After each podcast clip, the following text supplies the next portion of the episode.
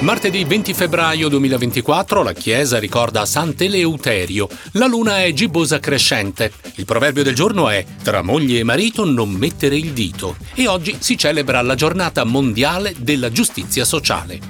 Eccoci alla panoramica sui fatti del giorno nel passato insieme al sito accaddeoggi.it. Nel 1816, con il titolo di Alma Viva, ossia l'inutile precauzione, al Teatro di Torre Argentina a Roma faceva il suo debutto l'opera Il Barbiere di Siviglia di Gioacchino Rossini, fischiata dagli ammiratori di Paesiello che ne aveva già realizzato una omonima. Nel 1878 a New Haven, negli Stati Uniti, veniva pubblicato il primo elenco telefonico al mondo. Conteneva i nomi degli unici 50 abbonati in città.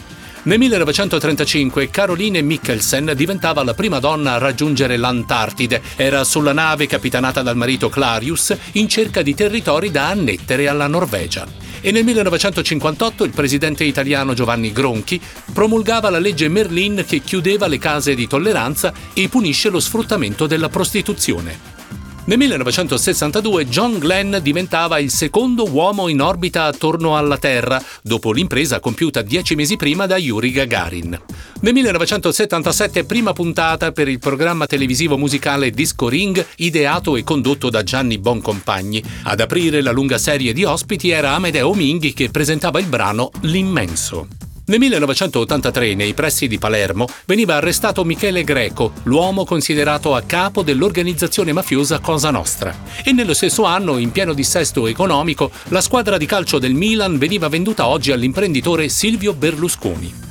Nel 1993 moriva a Perugia l'imprenditore Ferruccio Lamborghini, fondatore di uno dei marchi automobilistici più celebrati al mondo. E nel 2005 l'italiano Armin Zögeler conquistava l'oro ai mondiali di slittino in corso a Park City. Era il suo quinto titolo mondiale.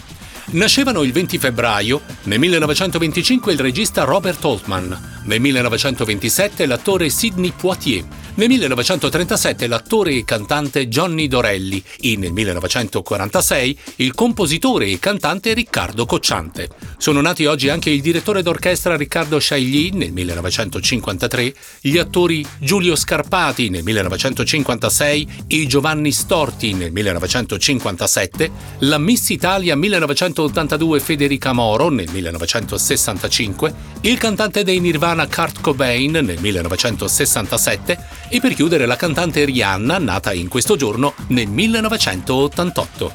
Era l'ultima segnalazione per il 20 febbraio 2024. Tutti gli altri fatti del giorno nel passato li potete leggere sul sito accaddeoggi.it.